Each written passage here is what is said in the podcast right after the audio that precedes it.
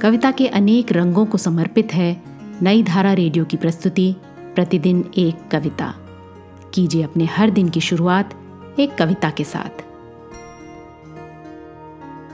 आज की कविता है, दंगाइयों को घर की समझ नहीं होती। इसे लिखा देवशंकर नवीन ने।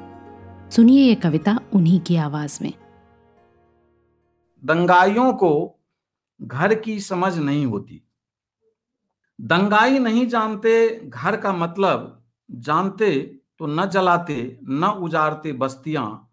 कोई सच्चा मनुष्य तो देख तक नहीं सकता किसी घर का जलना, उजड़ना, क्योंकि घर अकेले नहीं उजड़ता। उसके साथ साथ उजड़ते हैं मनुष्य। मनुष्य के सपने, सपनों का परिवेश, घर में रहकर सपना देख लेने वाला मनुष्य असल में कभी घर से बाहर ही नहीं होता।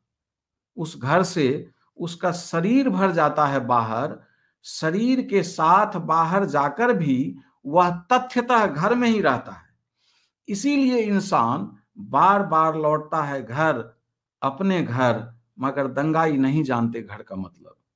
क्योंकि वह घर में नहीं, अपने अंदर के घर में रहता है, जहाँ सपने और अनुराग नहीं, लहलहाते रहते हैं द्रोह और दंगों की फ़सल। आज की कविता को आप पॉडकास्ट के शो नोट्स में पढ़ सकते हैं। आप जहाँ भी प्रतिदिन एक कविता सुन रहे हैं, वहाँ अपने कमेंट्स शेयर करना ना भूलें।